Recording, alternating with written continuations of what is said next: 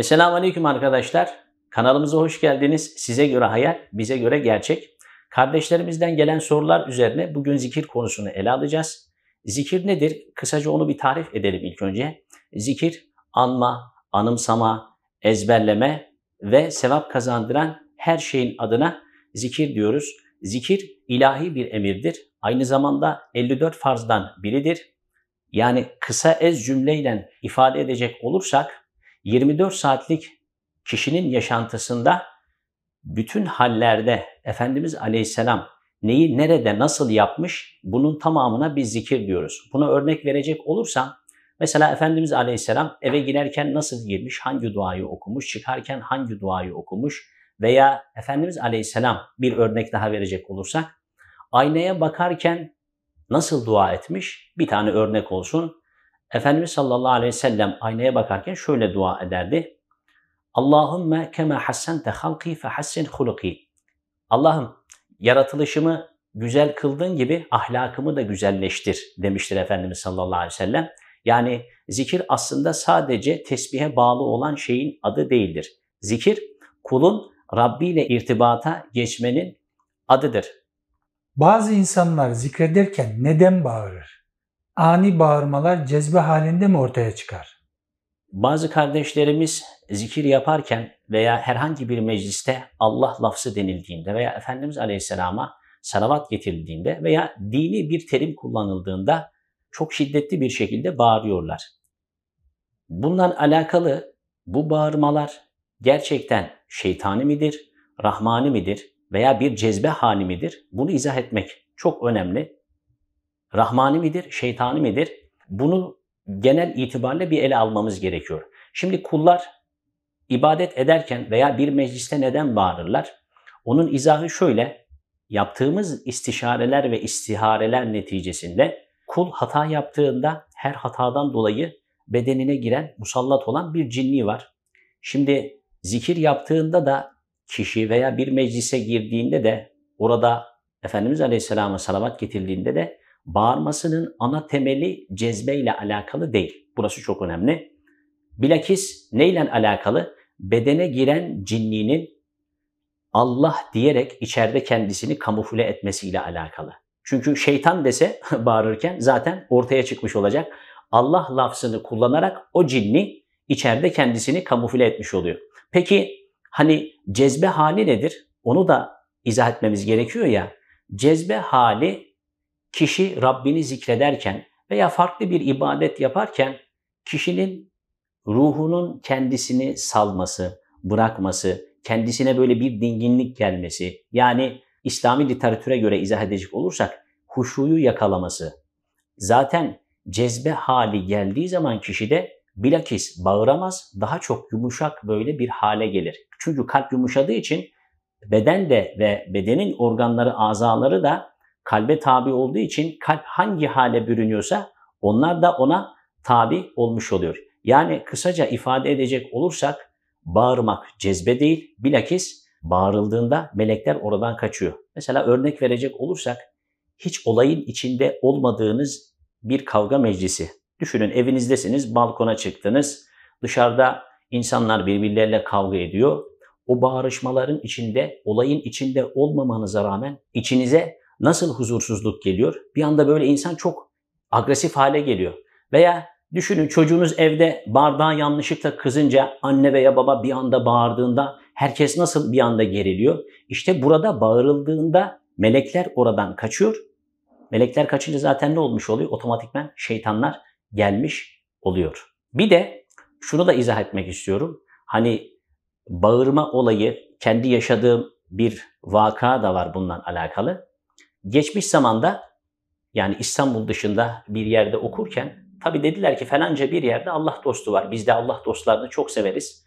Çünkü yaşayanlar ve vefat edenler bizim için aynı kategoride olduğu için çünkü ikisi de Allah dostu ruhlara da ölüm olmadığı için biz de dedik ki o zaman Allah rızası için Allah dostlarını ziyaret edelim ve dualarını alalım. Tabi gittiğimde öğlen namazına yakındı. Öğlen namazını kıldık. Sünnetini kıldım. Farzı için cemaatle mescitteydik o arada bir yerde. normal namazdayken kişi zaten ne olur? Ee, hani orada Rabbini, emirlerini düşünür, okudukları veya okunan ayetleri düşünür ki hani Allah rızası için kılmış olduğu namazdan lezzet alabilmenin tadına varmayı ister kul. Bu arada öğlen namazının birinci veya ikinci rekatıydı ki gittiğim yerde bir yere bağlı olan kardeşlerimiz var tabi. Orada yanımdaki amca öyle bir şiddetli bağırdı ki oradaki hoca efendi namaz kıldırırken şöyle söyleyeyim yüzümün rengi değişti. Ne yapacağımı şaşırdım. Bir anda öyle bağırınca çünkü kişi de hani bir anda boşluğuna denk gelince öyle bir şey yaşıyor ki neyse ben o tramvayı namaz bitti atlatmaya çalışıyorum. Arka safa geçtim. Hani dedim tenhada tek bir yerde en azından öğlen namazının son sünnetini az önceki yaşadığım badireyi rahat bir şekilde atayım da rahat rahat bir iki rekat namaz kılayım. Tabii ben tenhaya geçince amca tekrar gelip benim arkama geçmiş. Benim yine haberim yok bundan alakalı. Orada namaz kılarken bir daha bir bağırdı. Öyle bağırınca zaten namazın içinde bir daha bir ilkindim. Ya dedim ben en iyisi dedim buradaki Allah dostunu ziyaret edeyim. İşime gücüme bakayım ondan sonra bir şekilde ayrılayım. Bunu niçin anlattım? Lütfen bu anlattıklarımızı yanlış anlamayın. Burada kimseyi eleştirmek için, kınamak için anlatmıyoruz. Burada o abilerimiz, kardeşlerimiz farkında olmadan, içeriğini bilmeden bu şekilde yapıyorlar. Onlar da anlam veremediği için dışarıdaki insanlar da onlara baktığında zannediyorlar ki çok bağıran, çok takvalı oluyor, çok Rabbine yakın olmuş oluyor. Halbuki böyle değil kardeşlerim. Örnek verecek olursam, bakın o bağlı oldukları Allah dostlarının hayatlarına bir baksınlar. Onlar hiç böyle bağırmıyor. O zaman başındaki sahibi böyle bağırmıyorsa aşağıdaki neden bağırıyor? Bu da düşünülmesi gereken bir şey. Yani burada bilakis o Allah dostları doğru bir şekilde zikir yaptıkları için yani o cezbeyi sükun içinde insanlara göstermeye çalışıyorlar. Yani yaşayarak zaten göstermeye çalışıyorlar. Burada da kullar birbirlerine farkında olmadan bir kaftan biçmiş oluyorlar. Yani sen çok bağırıyorsan işte daha ileridesin diye bu şekilde kişiler birbirine bir makam biçiyorlar. Bu da çok yanlış bir şey. İkinci yaşadığım bir olayı da anlatayım bundan alakalı. Yine istişare yaptığımız bir kardeşimiz geldi. Problemleri var. Tabi istihare ve istişarelerle hareket ettiğimiz için nereye gitse bağırıyor. Genç bir kardeşimiz 24-25 yaşında evlenecek, evlenemiyor bu halinden dolayı dışarıda bir toplumun içine giremiyor. Hatta diyor ki bir gün bir camiye gittim. Yani ne zaman bir camiye gitsem ister istemez orada Allah'tan bahsettikleri için aşırı bir şekilde bağırıyorum ve insanlar huzursuz oluyor. Ben de bundan çok etkileniyorum. Yani camiye de gidemiyorum. Bilakis eve kapanmış bu şekilde. iş yerine gidecek, çalışacak. Bundan dolayı da çalışamıyor. Tabii bu kardeşlerimiz Allah razı olsun istihareler ve istişareler neticesinde bu halden kurtuldu. Söylediklerimizi uyguladı ve bir anda o ses kesildi. Şimdi dedim ki ben Allah diyeceğim bakalım sen bağıracak mısın? Allah dedik ortada ses yok. Efendimiz Aleyhisselam'a salavat getirdik ses yok. Ona dedim ki bak gördün mü işte bu cezbe hali değil bilakis. Buradaki cinnilerin içeride kendilerini kamufle ederek Allah demesiyle alakalıdır. Sonra bu kardeşimiz tabi bir yere bağlı. E, ailece bir yere bağlılar. Eve gidince şimdi ister istemez babasında da ailesinde de bu türlü problemler olduğu için şimdi evde herkes bağırıyor. Bir bağırmayan kendisi kaldığı için bu sefer insanlar tuhaf tuhaf bakıyor. Yani bir zaman sonra yine geldiğinde kardeşimiz bende bağırmalar kesildi ama bu sefer evdekiler bağırıyor. Onları nasıl halledeceğiz? Bu sefer insanlar bana farklı gözden bakıyor. Hani sen bağırıyordun ne oldu neden bağırmıyorsun gibilerinden. E biz de dedik ki biz onlara dua edelim inşallah. Yani burada senden yaptığımız istişareler neticesinde, verdiğimiz bilgiler neticesinde sen de aynı bilgileri onlara ulaştırırsan, onlar da eğer uygularlarsa Rabbimin izniyle, Rabbim de izin verirse bundan alakalı ne yaparlar? Kurtulurlar diye kendisine bilgi verdik. Yani şu an o kardeşimiz elhamdülillah evlenemiyordu, evlendi. E, bir iş yerinde çalışamıyordu ki bundan dolayı çok sıkıntılı bir şey. Toplum içine giremiyor. Diyelim ki akraba ziyareti yapacak, yapamıyor. Hep insanlar farklı gözden bakıyordu. Şu an e, halen görüşüyoruz. E, yine istişarelerimize devam ediyoruz. Yani nacizane vesile olduğumuz başka bir kardeşimizdi. Sayılı zikirler yapmak sakıncalı mıdır? Eğer öyleyse Allah dostlarının vermiş olduğu sayılı zikirler neden var? Sayılı zikir Allah dostlarının vermiş olduğu zikirlerde bir problem yok. Allah dostları bilakis sayılı zikir verdikleri için şunu aslında kastetmişlerdir. En yakın yeri verdikleri için onlara, en yakın yeri verdikleri için burada da Allah dostlara zikirleri vermelerinin sebebi kullar alıp bu sayıları tamamlasın için değil, bilakis o sayıların içini doldursun diye vermişlerdir. Yani sayıyı tamamlamak için zikir yapın diye zaten bu şekilde öğüt vermiyorlar. Bilakis hani e, Süleyman Çelebi Hazretleri'nin kasidesinde geçiyor ya, bir kez Allah derse gönül aşk ile dökülür cümle günah mislu hazan. Gönülden bir kere kişi Allah derse Allah Teala onun bütün günahlarını ne yapar? İmha eder, hepsini mahveder. Gönülden söylenen bir lafız, bakın bir defa söylenirse Allah gönülden tarumar olur gider bütün günahlar. Süleyman Çelebi Hazretleri'nin ifadesiyle kendisi böyle ifade etmiştir. Demek ki o zaman burada bilakis sayıyı doldurmak için değil de aslında o zikrin içeriğini arttırmamız gerekiyor. Yani kardeşlerim Allah dostları evet e, kendisine bağlı olanlara sayılı zikirleri veriyorlar ama sayıyı doldursun diye vermiyor. Buradaki incelik bu. Yani sayı için yaparsa kişi Allah muhafaza e zaten Allah için olmamış oluyor. Dolayısıyla gizli şirke girmiş oluyor burada. Gizli şirk de hani karıncanın ayak sesinden daha gizli diye Efendimiz sallallahu aleyhi ve sellem bu kadar tehlikeli olan bir şeyi zikir yaparak kişi gizli şirke giriyor. Burada anlatmak istediğimiz konu bu. Hani anlatılır ya kıssalarda bir bayan sepetin içine elmalar koymuş ve sevdiği kişiye götürürken yolda bir derviş onu görünce dedi ki sepetinde ne var? Dedi ki elma var. Peki dedi kaç tane? O bayan ona dedi ki dervişe, dedi insan sevdiğine sayılı olarak götürür mü? Eğer seviyorsan sayısız götürmen lazım. Yani burada aslında onu söyledikten sonra derviş diyor usulca tesbihini kopardı. O sayıyla alakalı bir şeyler yapıyordu. O anladı ne demek istediğini. Ben de Rabbimi eğer seviyorsam niye sayıya takılayım ki? Sayısız yaparsak Rabbim de bize sayısız bahşedeceği için o yüzden sayıya takılmayalım. Bir de sayıya takıldığımızda bakın kaçırdığımız başka bir yer var.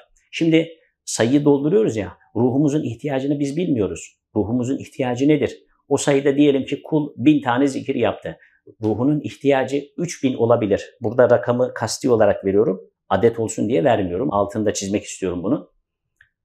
Bu sefer kulun ihtiyacı daha fazla. Kul yine sınırladı. İhtiyacı olan bedene gelmesi gereken vitamini bundan dolayı alamadı. Veya yine kulun bedeninin ihtiyacı diyelim ki 3000 tane zikirse kul bu sefer bunu ne yaptı? Fazla çekti, bedenine fazla bir vitamin yükledi. Çünkü yapılan zikirlerin tecellileri olduğu gibi bir de yapılan zikirden dolayı hangi allah Teala'nın ismini zikrediyorsan kula dönüp yansıması olan konular var. Bunu biz bilmiyoruz mesela. Örnek verelim. Mesela kullar El Kahhar ismini çekerler ki burada yapılan istişareler ve istihareler neticesinde El Kahhar isminin çekilmemesi gerekiyor. Yani burada El Kahhar ismini çekince hani örnek X bir kişiye kahrolsun diye onun adına zikir çekiyor. O zikri yaptığında bu sefer zikir gidiyor. Yansıması olarak kendisine dönüyor. Eğer kul hatalıysa ve günahkarsa bu sefer yaptığı şey kendisine tekrar dönüyor. Üzerine belki konumuzun dışında ama sihir büyü olarak kişinin üzerinde bu şekilde kötü haller bırakmış oluyor. Yani toparlayacak olursak sayısız allah Teala'yı analım ki bırakalım ruhumuz ona karar versin. Hani bir yemek gibi sofraya oturduğunuzda önünüze bir tencere yemek geldiğinde siz hepsini yemiyorsunuz. Bilakis ne yapıyor insan? Yiyor ve ondan sonra ihtiyacı olanı kadarını yedikten sonra mide kendisine zaten sinyal veriyor. Ruh da böyle. Bakın deneyin, uygulayın nacizane hem de araştırın bu söylediklerimizi. Sayı olmadan diyelim ki Allah ismini zikredeceksiniz. Allah Teala'nın ismini zikredin. Ne kadar yapabiliyorsanız o kadar yapın. Bırakın ruhunuz karar versin. Bir böyle zikir yapın. Hani zaten sayılı zikir yapıyorsanız aradaki farkı kendiniz görüp analiz edeceksiniz. Nacizane sayısız verirsek sayısız olarak Rabbim de bize bahşetmiş olur. Çünkü Rabbimizin verme şekilleri başka olduğu için bazen 1'e 10 verir Kur'an'i tabirle. Bazen 1'e 700 verir. Bazen de yine Kur'an'ı ifadeyle ifade edecek olursak bir gayri hisap. Ne demek? Hesapsız olarak verir. Demek ki Allah Teala'nın üç türlü verme şekli var ya. Biri 10 verdi, biri 700 verdi. Bir de sınırsız bir şekilde verdi. İşte biz de sınır koymayalım ki Rabbim de aradaki sınırları kaldırsın. Kişisel isteklerimiz için belli sayılarda zikir çekmek doğru mudur? Şimdi kişisel istekler deyince içine birçok şeyler giriyor. Örnek veriyorum çocuğum askerden gelsin, kızımın kısmeti açılsın veya fakirse El Gani ve El Muğni ismini çekecek. Rabbim ona çok mallar, işte servetler versin. Biz bunları çoğaltabiliriz. Ve günümüzde de çok yaygın. Ne yazık ki üzülerek ifade etmek istiyorum bunu. Kaçırdığımız bir şey var. Biz bir şey yaparken niçin yapıyoruz veya ne için yapmamız gerekiyor? Burası önemli değil mi sizce? Hani ibadetlerin kastı nedir? Sadece Allah Teala'nın rızası olması gerekmiyor mu? Evet, bilakis Allah Teala'nın rızası olması gerekiyor. Ayet-i kerimeyle, Hazreti Kur'an ifadesiyle muhlasine lehuddin. Dini Allah'a has kılarak ona ibadet edin. Yani o zaman bizim bu yaptığımız çocuğumuzun askerden gelmesi, kızımızın kısmetinin açılması, işte bize zenginliğin gelmesi gibi şeyler yine dolayısıyla gizli şirke götürmüyor mu bizi? Evet gizli şirke götürüyor. Peki allah Teala şirki affeder mi sizce? Bir düşünelim. Diğer günahları affedeceğini vaat etti Rabbim. Ama şirkle alakalı allah Teala affetmeyeceğini de beyan etti. Hz. Kur'an'ın ifadesiyle Estaizu billah İnna Allah la yaghfiru en yushraka bihi ve yaghfiru ma dun zalika limen yasha. Allah Teala kendisine ortak koşulmasını asla bağışlamaz ama onun dışındaki olan günahları bağışlar. Hz. Kur'an ifadesi çok açık. Böyle yaparaktan yine gizli şirke düşmüş olmuyor muyuz? Tersini yapalım. Şöyle düşünün. Sadece Allah Teala'nın rızasını kastettiğinde bir kul zaten her şeyi elde etmiyor mu? Hani buna örnek olacak bir kıssa anlatalım. At seyisliği yapan dışarıdan normal sıradan bir insan. Padişah onun vasıflarını çok sevdiği için onu alıyor sarayın içinde görevlendiriyor. Tabi içeride sarayda da birçok insanlar onu çekemiyor. İftira atıyorlar. Tabi burada da ismi İyaz olduğu için İyaz her gün oradaki hazinelerin olduğu yere girip çıkıyor. Tabi dışarıdaki, oradaki yanındaki yardımcılar padişahın efendim bu İyaz oradaki hazine dairesine girip oradan birçok şeyleri alıp götürüyor diye bu şekilde padişaha söylüyorlar. Tabi padişah onu çok iyi analiz edip içeri aldığından dolayı inanmadı ama buna binaen de onu takip edeceğim. Bakalım neden içeri girip neden dışarı çıkıyor. Hani bu şekilde yapıyor. İçeriye girip bir yere saklanıyor. İyaz o arada gelip içeriye giriyor ve tekrar geri çıkacak. Girdiğinde şunu yapıyor bakın çok hassas bir şey. Orada atseis olan elbiseleriyle alakalı eski elbiselerini giyip aynanın karşısına geçiyor. Sonra aynanın karşısına geçince ne diyor biliyor musunuz? Ey İyaz sakın bu halini unutma. Sen hangi haldeydin bak Allah seni hangi hale getirdi deyip o eski elbiselerini at bakıcılığı elbiselerini tekrar yerine koyup tekrar sarayın içinde kendisine verilen elbiseleri giyip dışarıya çıkıyor. Tabi böyle olunca padişah zaten seviyordu. Oradaki insanlar da ona iftira atmıştı. Bu sefer padişahın sevgisi kendisine son derece daha çok artmış oldu. Ama İyaz'ın bundan haberi yok. Bir gün padişah şöyle bir şey deniyor. Bütün saraydakileri, yardımcılarını hepsini İyaz'ı da topluyor. Ve şöyle bir ilanda bulunuyor. Kim neyi tutarsa o onundur. Deyince herkes biri gitti elması tuttu, biri yakutu tuttu, biri kıymetli olan taşları, altın, mücevherler derken İyaz da ne yaptı biliyor musunuz? Gitti padişahı tuttu. Padişahı tutunca şimdi padişah da şaşırdı, oradakiler de şaşırdı. Padişah İyaz'a dedi ki, ey İyaz herkes dedi altın, gümüş, akçeleri, kıymetli şeyleri alıp tutmuşken sen beni neden tuttun? Efendim dedi siz padişahsınız ya dedi. Hani ben sizi aldım, alırsam zaten bütün hepsi benim olmuş oluyor ya. E, bunun için yaptım deyince işte oradaki padişah İyaz'ı neden sevdiğini oradakileri bir daha bu şekilde deklare etmiş oldu. Şunu anlatmaya çalışıyorum. Niye bu kıssayı anlattım? Siz ve biz ve kullar allah Teala'nın rızası için bir şey yaptığında zaten her şey içinde var. Az önceki anlattığım kıssa bunun için bir delil olsun nacizane. Yani burada da isteklerimiz varsa şunu yapabiliriz. Bakın daha kolay, pratik bir yol söyleyelim. Zikir mi yapmak istiyoruz? Kur'an mı okumak istiyoruz? Farklı ibadetler mi yapmak istiyoruz? Evet yine yapalım. Sadece allah Teala'nın rızasını kastedelim. Kastettikten sonra ve ibadet bittikten sonra sonra elimizi allah Teala'ya açıp ondan hani ona niyaz edip ondan isteyerek Rabbim az önce senin rızan için yapmış olduğum şu ibadetler var ya onu siz biliyorsunuz neler yaptıysanız. İşte bunları eksiyle noksana sen kabul et Allah'ım. Şu yaptığım ibadetlerin hürmetine evet gerçekten rızkın darsa Rabbim şunun hürmetine üzerimdeki rızık darlığını en hayırlı şekilde kaldır. Eğer çocuğun bekarsa Rabbim çocuğuma hayırlı bir eş nasip eyle. Eğer çocuğun askerden, kazadan, beladan sıyrılarak gelmesini istiyorsan bunun için yapabilirsin. Bu doğru olanı. Ama düşünün kul tesbih aldı eline zengin olmanın hayaliyle çekiyor. El Gani El Muni ismini. Böyle yaparak daha çok cinler musallat oluyor. Bakın ortada ilahi bir emir var. allah Teala'nın emri var. İlahi bir emri yaparken cinler musallat oluyor. Yani şeytan bize musallat olmuş oluyor. Bilakis kul bu niyetle ibadet ettiğinde sabaha kadar zikir yapabilir.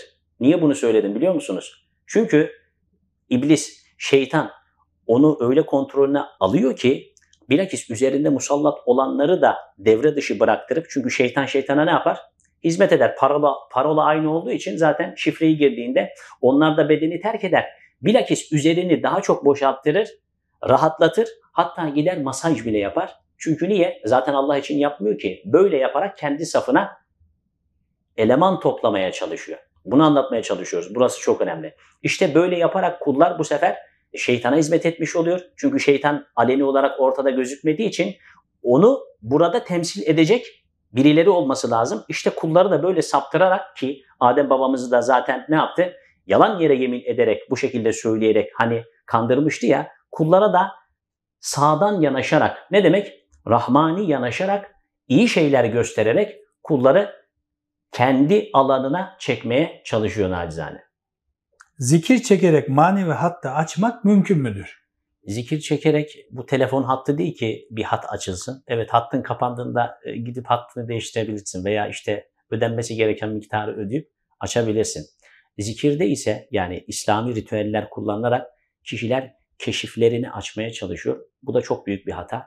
Çünkü manevi hat dediğimiz doğuştan verilen bir şey olduğu için kişi zikir yaparak, farklı ibadetler yaparak bu hattı ne yapamaz? Açamaz. Yani eğer hat varsa bunun üzerine kul zikir veya işte sıla rahim veya devlet, bayrak, vatan ve allah Teala'nın diğer emirleriyle alakalı bir şeyler yaptığında Allah rızası için bundan dolayı zaten o ayna hani kirli bir aynayı düşünün. Sildiğinizde bir kat evet üzerinde yine toz kalıyor bir kat daha sürüyorsunuz. Biraz daha biraz daha derken her yapılan müdahalede yani allah Teala'nın her emirlerinde kul buna gayret ettiğinde bilakis o ayna gitgide temizlenir, berraklaşır. Berraklaşması yetmez, gitgide onun nuru daha da artmaya başlar. Böyle olursa o zaman zaten manevi bir hat olduğu için zikir yaptığında veya namaz kıldığında veya diyelim ki birine sadaka verdiğinde orada o kasvet, o siyahlık, o karanlık gider, daha da nur penceresi açılır, kişiyi daha farklı bir konuma getirmiş olur. Yani zikir yaparak, farklı ibadetler yaparak kul keşfini açmaya denerse, bakın hep konular zaten birbiriyle bağlantılı gidiyor. Yine Allah için olmadı ki, az önceki konular da bunlara ilintili olduğu için Allah için olması gereken bir şeyi niçin başka bir niyetten yapıyoruz?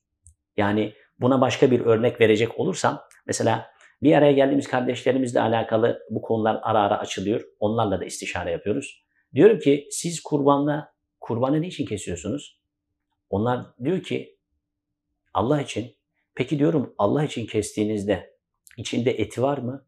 Var. Postu var mı? Var. Veya size gelmesi gereken neler varsa var mı? Var. Diyorum ki ikinci bir soru sorayım mesela. Buna doğru cevap verdiniz. Peki kul yine kurbanı kurban bayramında kesse, sadece et niyetiyle kesse. Peki içinde ne var dedim. Bazen böyle duruyorlar. Ben izah edeyim. Bir, eti var, postu var. Olması gereken her şey var. Peki içinde ne yok? Allah rızası için yok. Ne dedik? Allah rızası olunca zaten hepsi içine girmiş oluyor. Yani buradaki bırakalım hattımız varsa bunun üzerine doğru hareket edip gayret ederse şimdi hattın olması demek kapanmayacak manasına da gelmiyor kardeşlerim. O uğurda gayret edip fedakarlık edip daha çok doğrularla alakalı gayret ederse onu da muhafaza etmesi var. Bu tarafı da var. Ama dışarıda bilinen işte çakralarını açtırması kişinin. Hani bir şeyler görmek istiyor ya temenni ediyor insanlar. Ama açıldı da nereden açıldı? Şeytani hattan mı açıldı? Rahmani hattan mı açıldı? Uğraşıyor insanlar. Peki diyelim ki açıldı. Şeytani ritüeller veya farklı ritüeller yaparak gayret ettiniz. Şeytan da sizi otokontrolüne aldı. Size görüntüyü verdi, sesi verdi, duyularla alakalı verdi. Her şeyi görüyorsunuz. Peki çıldırmamak elde mi? Yani aradaki farkı anlatmaya çalışıyorum. Manevi hat olan bir kişide maneviyat kendisine bir görüntü veya bir bilgi verecekse kişiye lazım olan kadarını verir. Hani görüntüden örnek verelim. Diyelim ki bir görüntü vermek istiyor. Yani bir masa düşünün üzerinde 20 tane bardak var. Burada size lazım olan bardak hangisi ise orayı size zoomlar ve o bardağı size gösterir.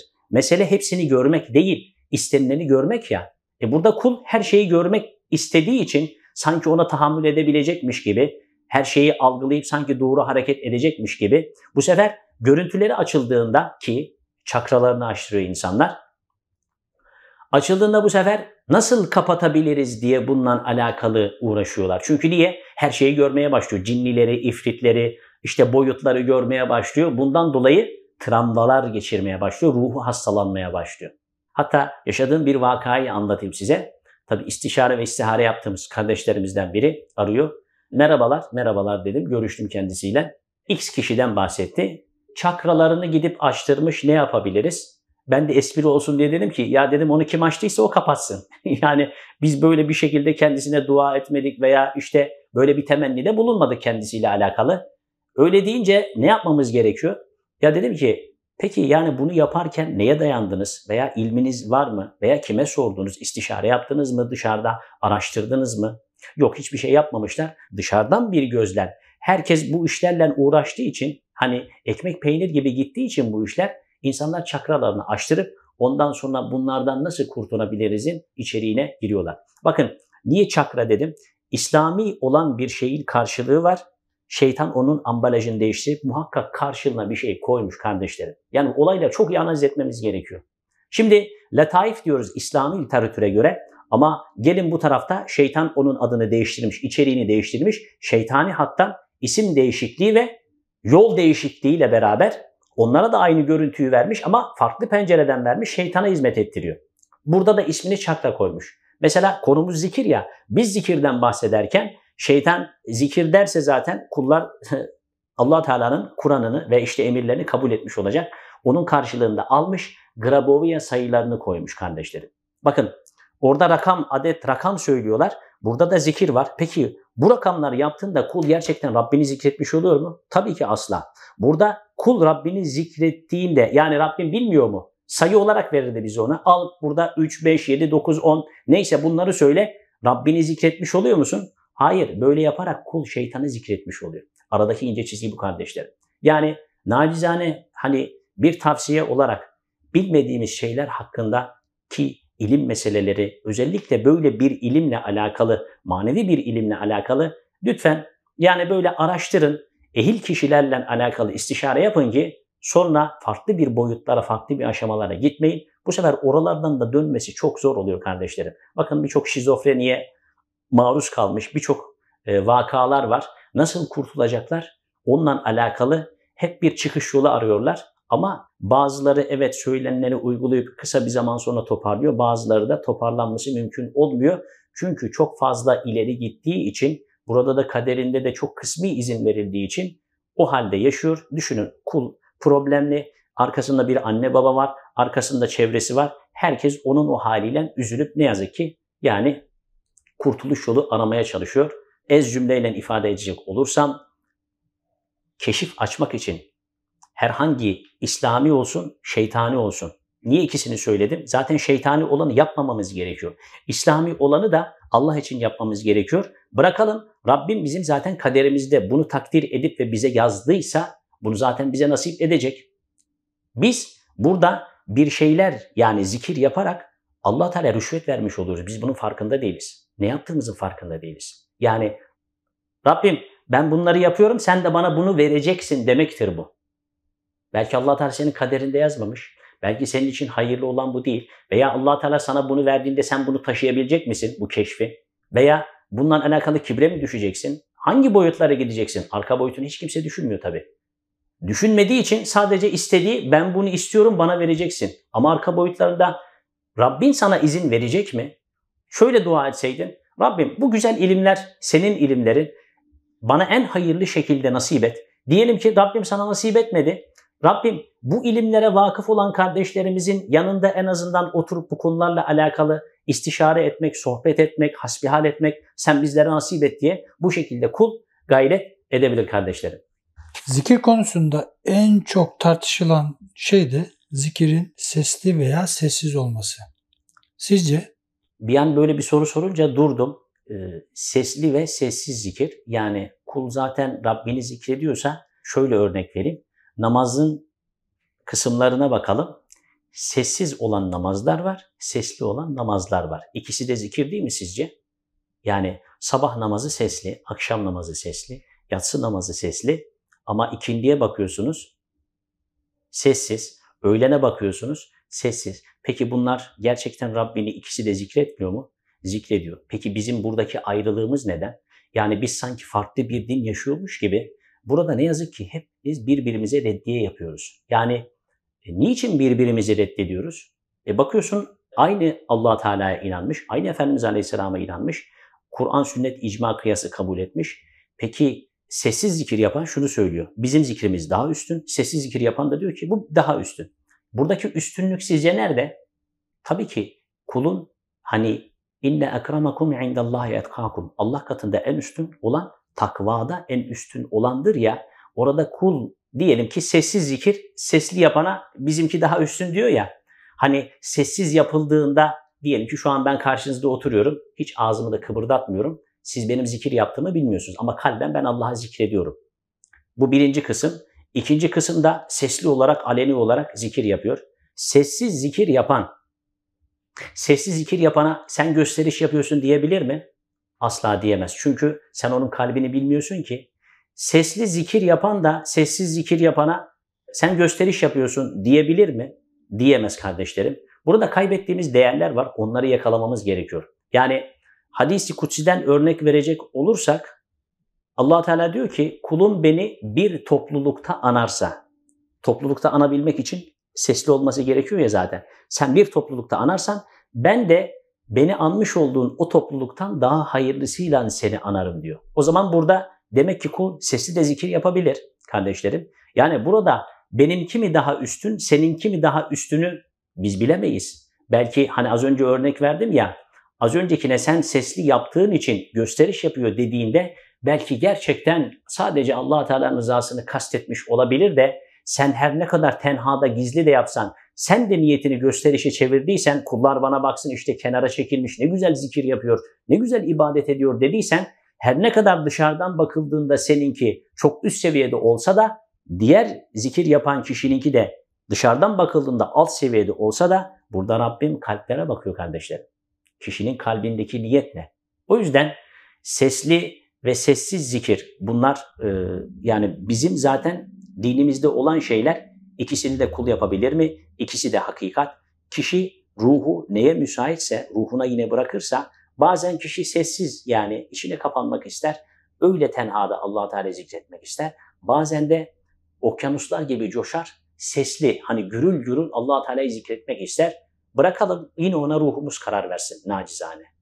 Bir de sesli ve sessiz zikiri zaten nacizane izah etmeye çalıştık. Kur'an ve sünnette zaten bunların birçok delilleri var. Mesela zikirle alakalı Kur'an-ı Kerim'de 300'e yakın yerde zikirle alakalı sözler geçer. Hadis-i şeriflere baktığımızda kitaplarda hep bölümler, baplar vardır. İşte zikirle alakalı, dua ile alakalı, samimiyetle alakalı hep bölümler vardır. Zikir için de ayrı bir bölüm vardır. Yani bunda binlerce örnekleri var. Zaten bizim için bir tane delil yeter. Hani eğer hakkı bulmak istiyorsak, araştırmak istiyorsak bizim için bir delil yeter. Bakın ayeti kerimeyle ifade edecek olursak zikiri allah Teala öyle güzel anlatıyor ki bize. Estağfirullah. İnne fi halqis semavati vel ardi ve ihtilafil leyli ven nahari le ayatin li ulil elbab. Yerlerin ve göklerin yaratılışının gecenin ve gündüzün birbiri ardınca gelmesinde akıl sahipleri için ibretler vardır. Demek ki böyle yapanlara allah Teala akıllı diyor. Hani gecenin ve gündüzün. Ne demek? Burada bir tefekkür var.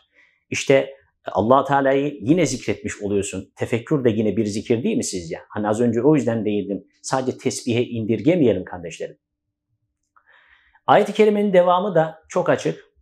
اَلَّذ۪ينَ يَذْكُرُونَ اللّٰهَ قِيَامًا وَقُعُودًا وَعَلَى جُنُوبِهِمْ Akıl sahipleri o kimseler ki ayaktayken, otururken ve yanları üzere yatarken Allah'a zikrederler. Zaten kişinin kaç hali var?